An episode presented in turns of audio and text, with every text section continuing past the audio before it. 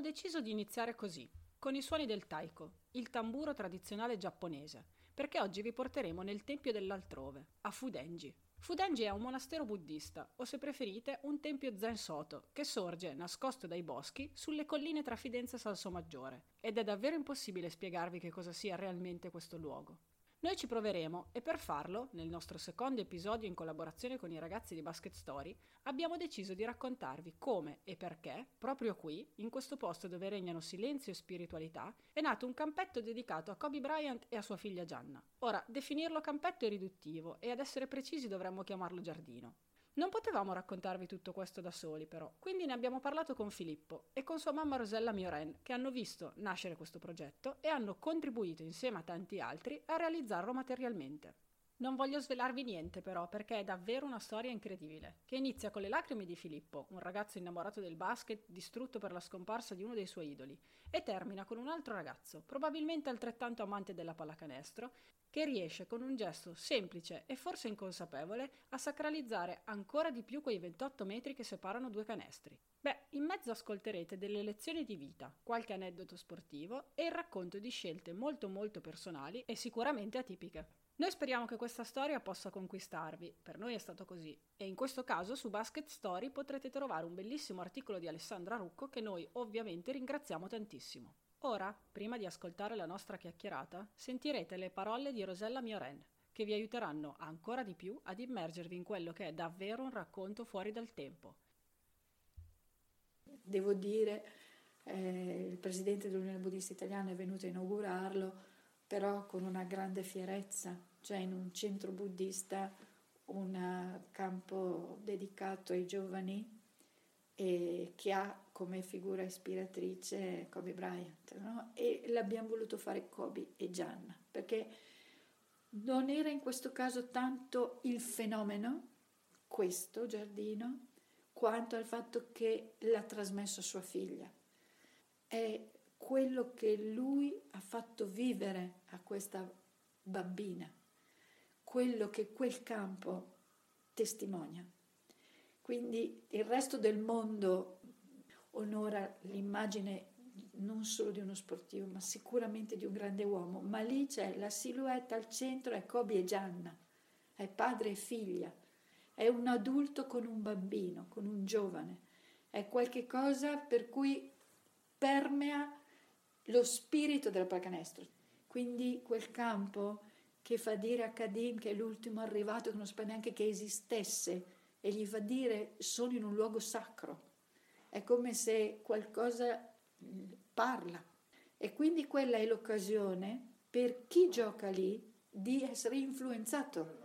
Quindi la grande responsabilità ce l'hanno Filippo e Alessandro in questo, perché per me loro sono quelli che devono proteggere quel luogo, più di chiunque altro.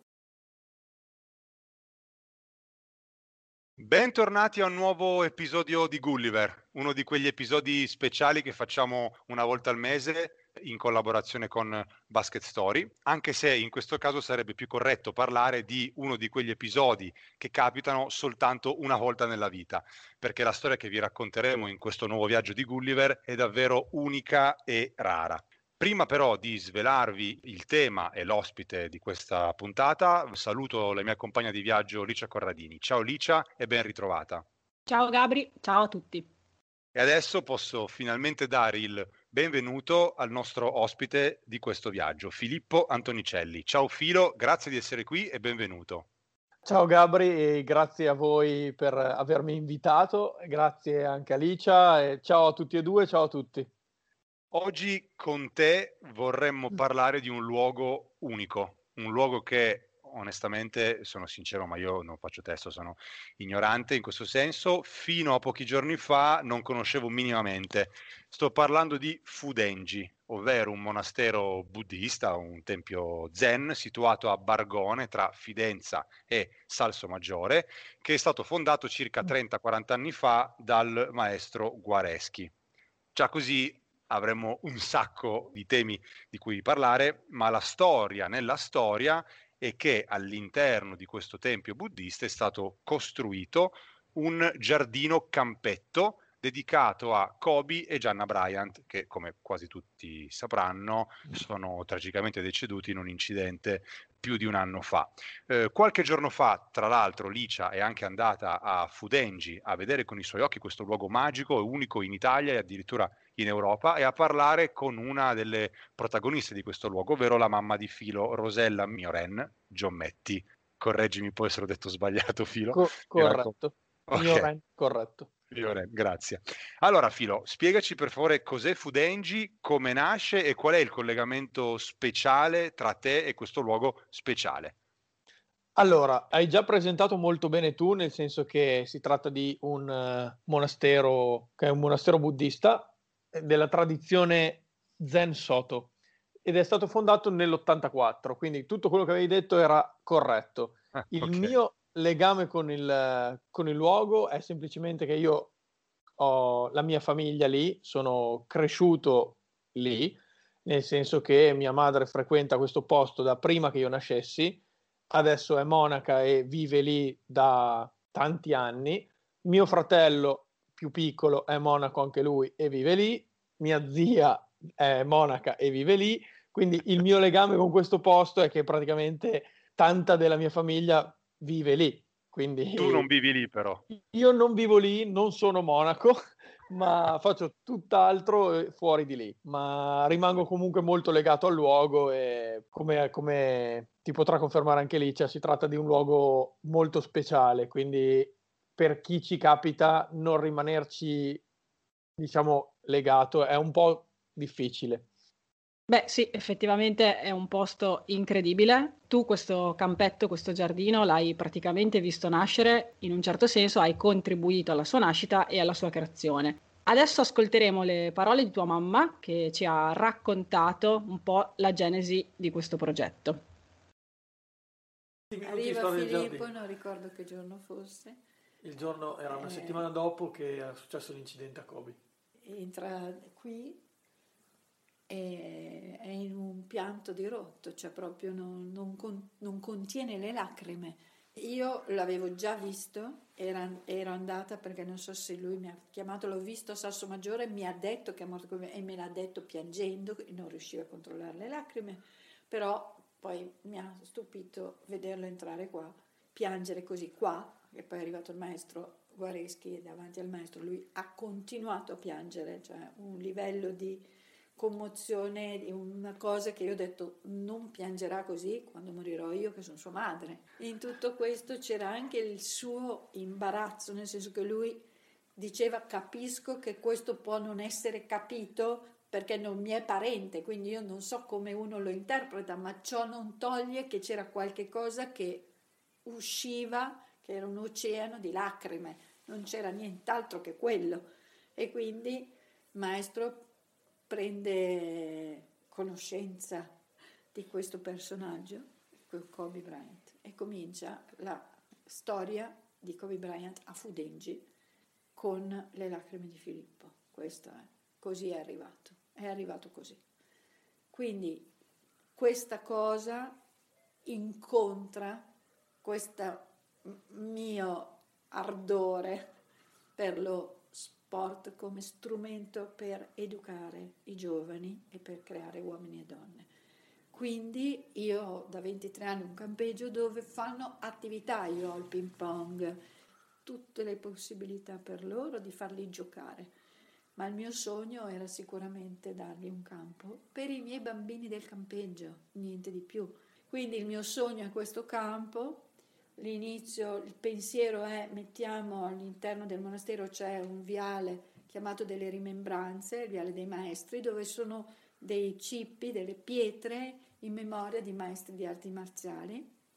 E l'idea è mettiamo una pietra dedicata a Kobe Bryant, dopodiché nasce quasi contemporaneamente riesco, grazie a due bandi del, con, finanziati dall'8 per 1000 dell'Unione Buddista Italiana, a infilare un giardino. Il 4 di luglio facciamo la cerimonia iniziale con cui si chiede in qualche modo il permesso alla terra di essere, si dà il primo colpo di, di badile per, con un rito il 4 di luglio, il 4 ottobre è stato inaugurato.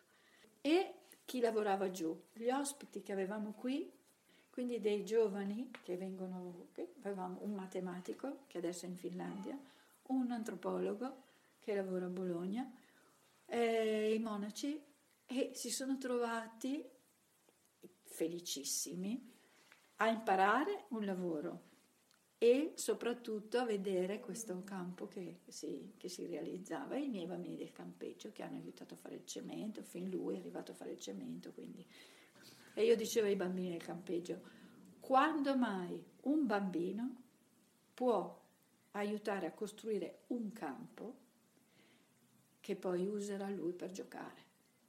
Beh, come abbiamo ascoltato, il percorso di questo giardino è iniziato con le, le tue lacrime, che testimoniano sicuramente il forte coinvolgimento che tu avevi in questa storia. E diciamo che si è concluso con una giornata meravigliosa con cui è stato inaugurato questo giardino tu l'hai presentato sostanzialmente davanti agli amici di infanzia di Kobi, a Federico Buffa e a Flavio Tranquillo. Quindi oggi ti chiedo cosa ha significato per te tutto questo e cosa significa in questo momento, in questo periodo, il campetto per te. Sì, allora partendo un attimo dalla, dalla prima fase, cioè da, da quello che ha raccontato mia madre, io ho visto nascere il giardino perché semplicemente ero molto toccato dalla tragedia che era successa a Kobe e come ha raccontato lei mi sono presentato a Fudengi piangendo.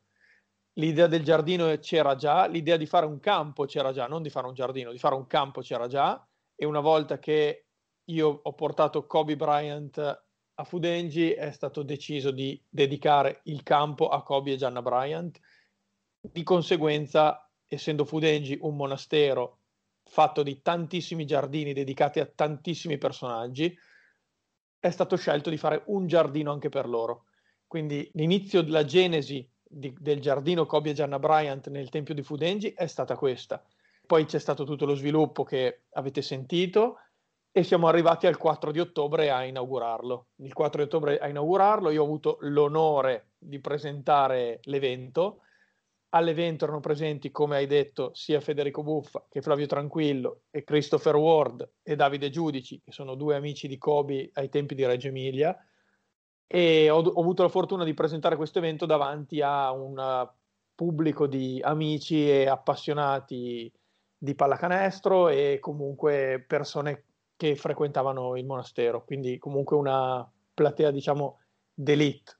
Non è stato assolutamente difficile coinvolgerli nella, nell'inaugurazione. Poi... Deve essere stato un momento molto, come dire, eh, sacrale, immagino. Io non c'ero, Licia c'era e, forse ce lo può confermare anche lei, però visto il tema, visto il momento, vista l'occasione, visti i personaggi, immagino. Uh... Allora, confermo atmosfera totalmente surreale. Prima di tutto doveva diluviare, ha diluviato anche il giorno prima ed eravamo assolutamente preoccupati tranne mia madre che lei in queste cose dice sempre vedrai che qualcuno guarda giù.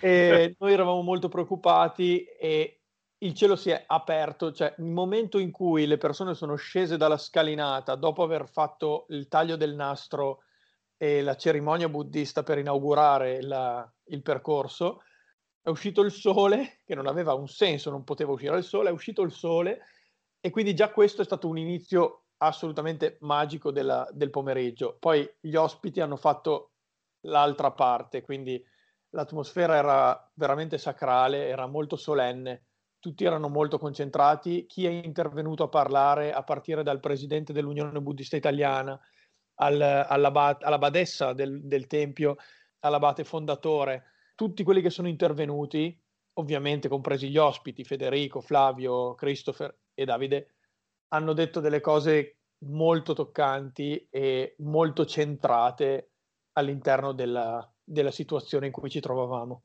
Quindi è stato pazzesco, c'era una tensione positiva che veramente si, si poteva quasi toccare, toccare con le mani nell'aria ed è stato un, un bellissimo momento di cui sono molto fiero, molto fiero di aver fatto parte.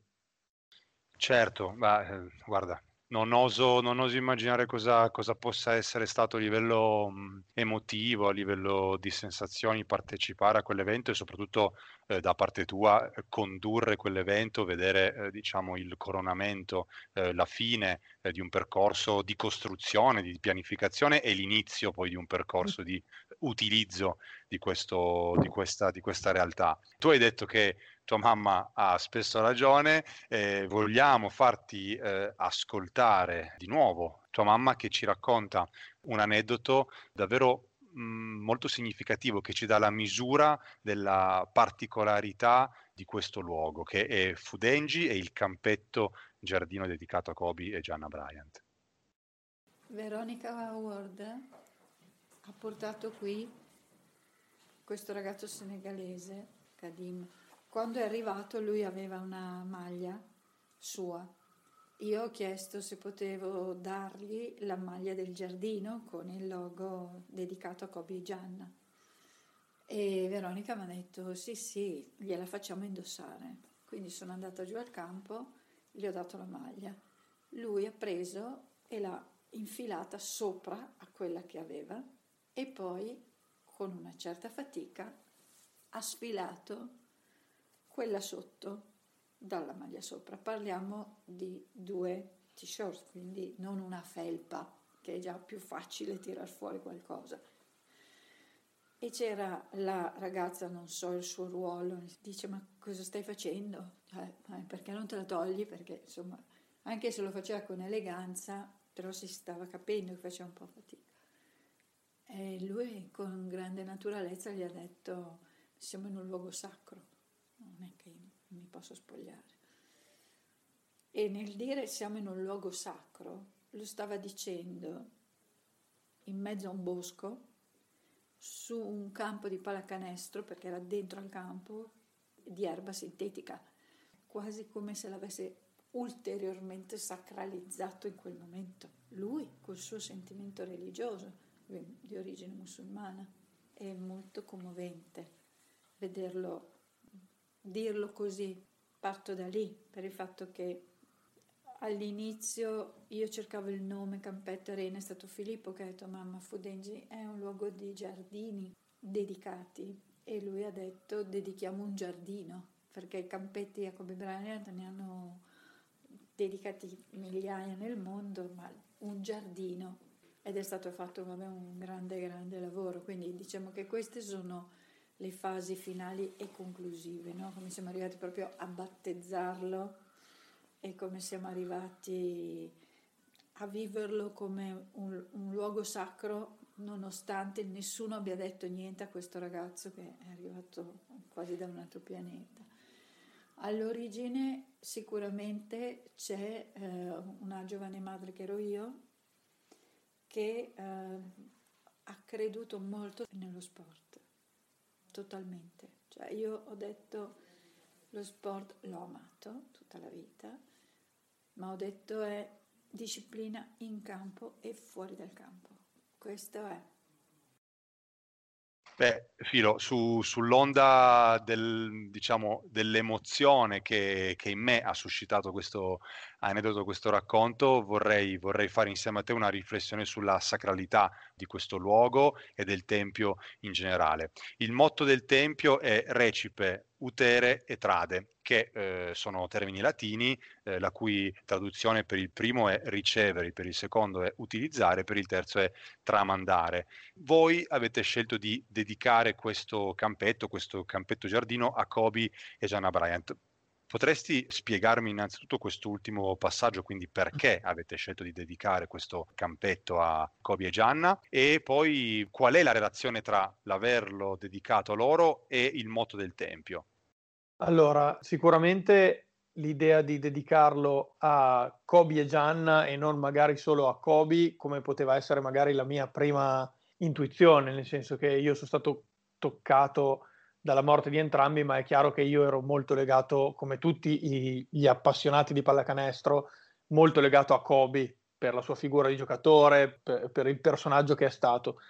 L'idea di dedicarlo anche a Gianna è stata proprio, è venuta ovviamente da, da mia madre, perché Kobe e Gianna testimoniano un po' la passione che viene tramandata no? da, dal padre alla figlia e quindi visto che recipe utere trade vuol dire esattamente eh, ricevere, utilizzare e tramandare, è esattamente quello che Kobe ha fatto con la pallacanestro per Gian, quindi ha, ha ricevuto, ha usato la pallacanestro fino all'ultima goccia di sudore che, che poteva spremere e nel frattempo ha tramandato questa passione enorme a sua figlia che sicuramente avrebbe fatto lo stesso. Quindi per noi il campo, anzi lo chiamo giardino perché effettivamente è un giardino, ha esattamente quel valore, il valore di averlo costruito, utilizzarlo e poi tramandarlo alle generazioni future che dovranno fare la stessa cosa che, che, è richiesta a noi adesso, quindi utilizzarlo e tramandarlo a loro volta, rispettando sempre il luogo, che è la cosa fondamentale, e cercando sempre di arricchirlo e di incrementare la potenza che già è notevole all'interno del posto.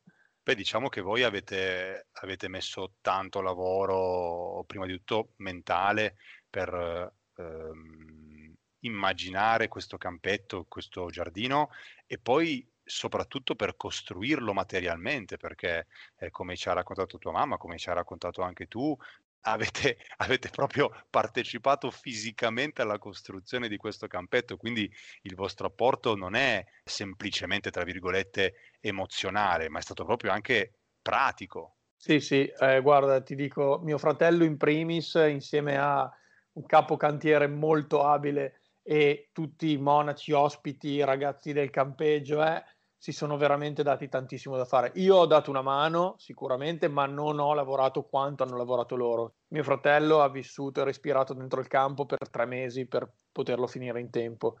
A dieci minuti dall'inizio dell'inaugurazione era lì con lo sparafoglie in autunno, a ottobre, a sparar via le foglie praticamente mentre cadevano, per farti capire l'accensione. Il giorno prima stava asciugando il logo al centro del campo perché pioveva ma il logo doveva esserci, Kobe e Gianna dovevano essere impressi al centro del campo e stava asciugando il logo con un phon protetto da un tendaggio di plastiche sorretto da seggiole. Quindi l'attenzione ai dettagli, ti prendo l'esempio di mio fratello, ma da parte di tutti quelli che hanno lavorato è stata incredibile, incredibile. E la coincidenza è stata anche incontrare una persona come Michele Olivi, che quando ha saputo del campo è venuto subito a vederlo e si è attivato per far sì che l'inaugurazione potesse riuscire al meglio.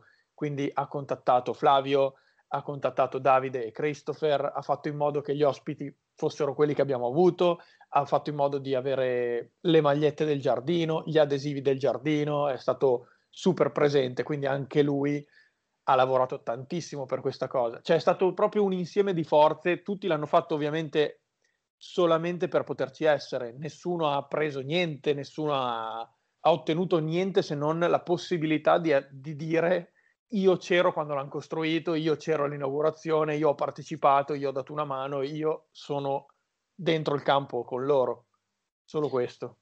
Sì, esatto, volevo appunto eh, dire proprio questo, probabilmente, anzi, nessuno sicuramente ha preso niente in termini di diciamo denaro di compenso, ma sono sicuro che tutti quelli che hanno partecipato e all'ideazione, progettazione, costruzione e alla presentazione di questo campetto giardino abbiano ricevuto tantissimo in termini più eterei, diciamo, cose che non si possono toccare, ma sono cose forse ben più importanti del vil denaro e non voglio dire cose banali, ma insomma ci credo veramente perché penso che questa realtà sia davvero significativa e davvero preziosa. E a questo proposito ci facciamo sentire di nuovo tua mamma che ci racconta un, um, un episodio eh, della sua vita che l'ha segnata fortemente, che le ha dato l'indirizzo eh, verso lo, lo, sport, verso l'importanza dello sport, che appunto come vedremo eh, sarà poi la base della, della realtà e del tempio di cui stiamo parlando oggi.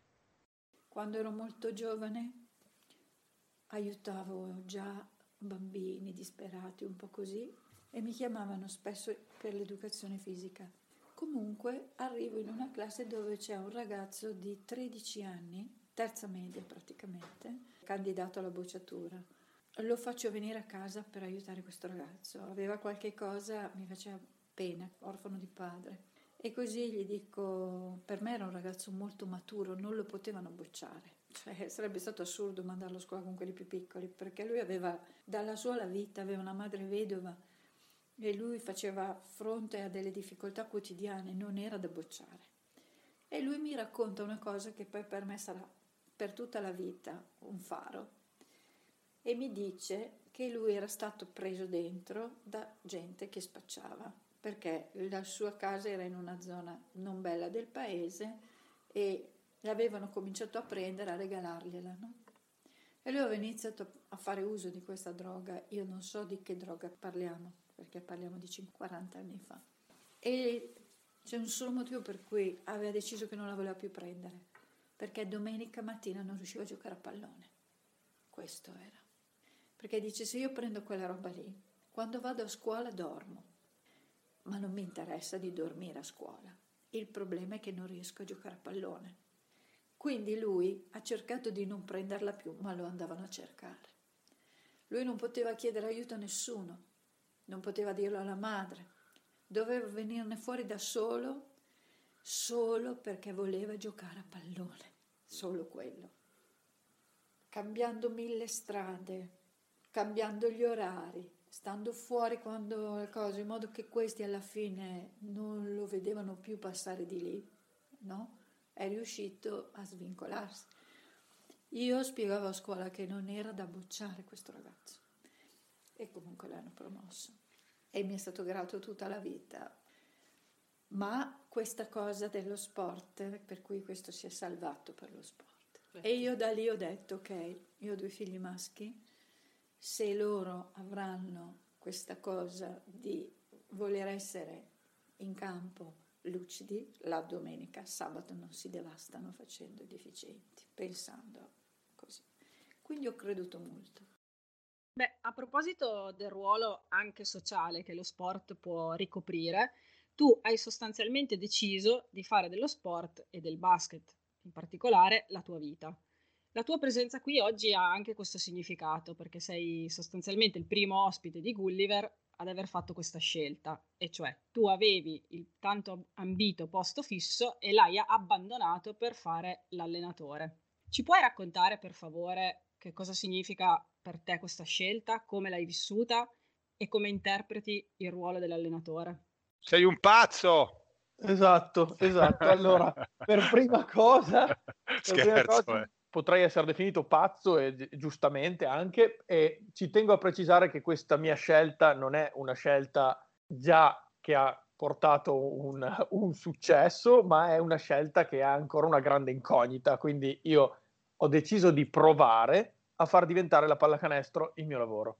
Ho deciso di provare e quindi per provarci come si deve non potevo assolutamente avere un altro impegno, altrimenti il tentativo sarebbe sicuramente fallito, perché già faccio fatica ad arrivarci in fondo se ci metto tutta l'energia che ho a disposizione. Se avessi avuto anche un'altra cosa che mi toglie energia, le probabilità di riuscire sarebbero state pochissime.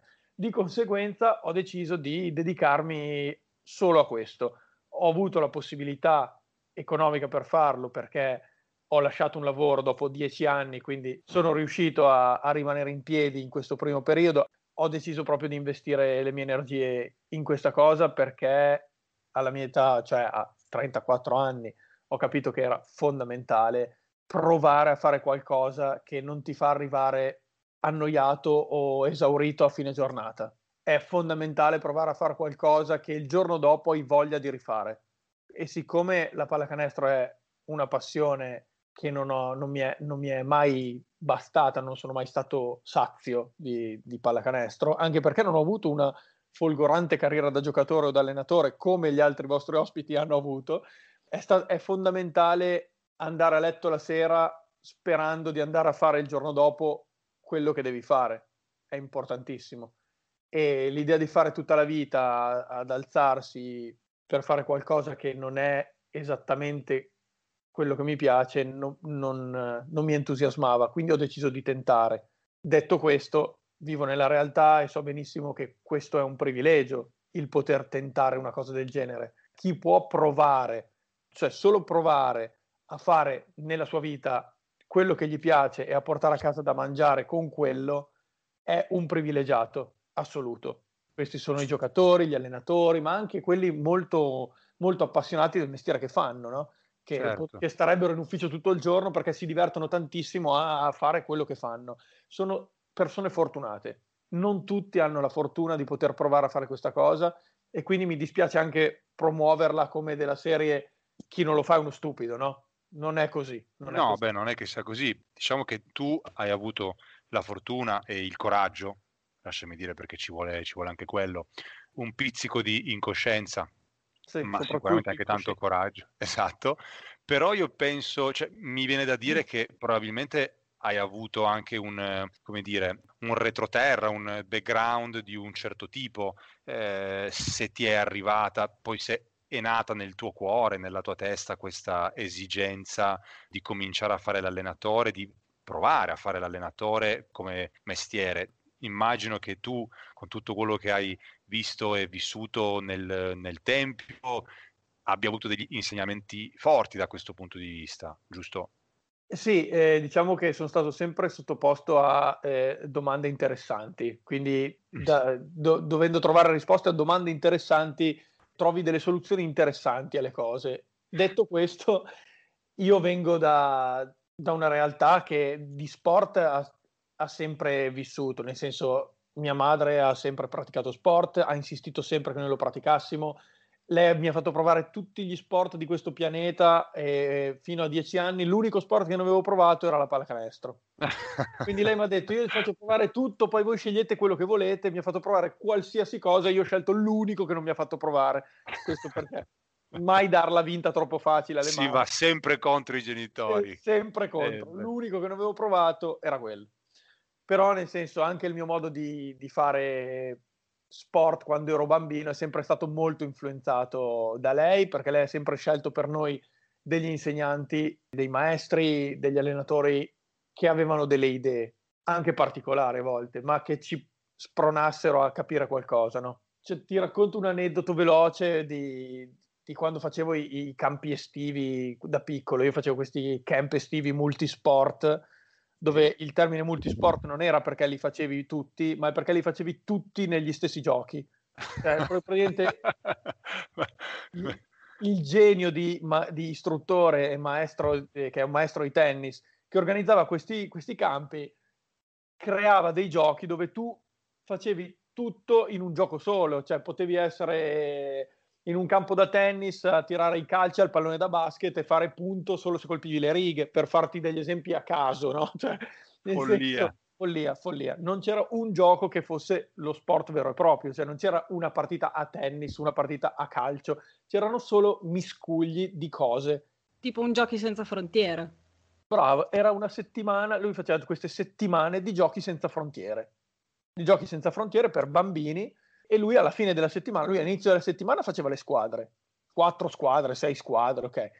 Poi dava i punti durante tutta la settimana a ogni gara e alla fine della settimana prendevi le medaglie, capito?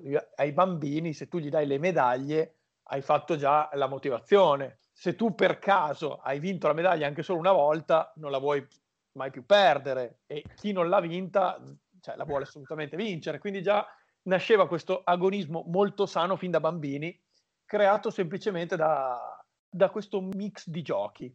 Ok, immaginatevi campi estivi dove tu fai per tutta la settimana gare a punti, dove se tu fai lo stupido fuori dal campo perdi punti, la tua squadra perde punti, ok? okay. Quindi oltre a vincere le gare devi anche tenere un comportamento eh, di tutto rispetto, non devi arrivare consono consono, assolutamente con, devi farlo stupido a tavola, non devi dire parolacce, non devi picchiare gli altri bambini, perché altrimenti quelli della tua squadra, se tu gli perdi i punti, si arrabbiano con te. Certo. Quindi tutta la settimana massima tensione, si arriva alla fine della settimana e c'è l'ultimo gioco e l'ultimo gioco è l'insegnamento di tutto, cioè la pesca. La pesca consiste in questo. Tu mandi un povero delegato, un bambino della tua squadra, a scelta del capitano, il capitano non sceglieva mai se stesso perché il capitano non era uno stupido, mandava un bambino a pescare un bigliettino da un cappello. Nel bigliettino ci poteva essere scritto robe del tipo torna a zero, Oddio, no. Oppure, oppure vai primo, oppure perdi 20 punti, oppure scambiati di posto con chi vuoi, ok? Robe di questo tipo. Ogni squadra pescava un bigliettino e dopo quel gioco c'era la premiazione finale. Ah, vabbè. Quindi tu hai, immaginati una scena, hai faticato tutta la settimana, sei stato bravissimo, non hai detto una parolaccia, sei stato bravo a tavola, educato come non mai, sei primo, il tuo delegato pesca il bigliettino, vai ultimo e tu non prendi la medaglia. Tu hai perso la settimana con quel bigliettino lì. Eh, è tanta roba però, è tanta roba, filo. Ma, ma c'è anche il bigliettino, rimani dove sei. C'è anche il bigliettino rimani dove sei, assolutamente. Il bigliettino rimani dove sei erano quelli, ce n'erano parecchi di bigliettini rimani dove sei. L'insegnamento lì è questo. Tu fai tutto il possibile per essere primo.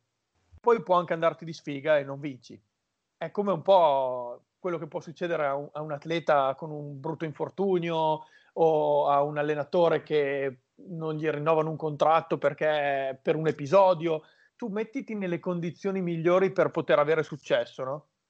E se poi la, hai sfiga, eh, niente, devi accettarlo perché fa parte di, del gioco. Questo è l'insegnamento. È un po' indubbiamente una metafora dello sport, è una metafora della vita ed è bello che, diciamo, che sia venuto fuori, che venga fuori, detto, raccontato dalla stessa persona che ci ha raccontato anche di come è nato il campetto giardino dedicato a Kobe e sua figlia, che in quanto a fatalità purtroppo non hanno niente, niente da invidiare, purtroppo. E, e secondo me la, è, la, è la giusta conclusione di questa bellissima puntata che ci ha visti appunto raccontare eh, la storia del Tempio Fudengi e del campetto giardino dedicato a un grande campione eh, a, e a sua figlia e a tutto quello che, che loro hanno condiviso durante la loro breve vita assieme, ma soprattutto a quello che lo sport può rappresentare, può significare per tutti quelli che lo praticano, per tutti quelli che eh, lo amano e per tutti quelli che cercano di portarlo all'interno della propria vita e del proprio cuore.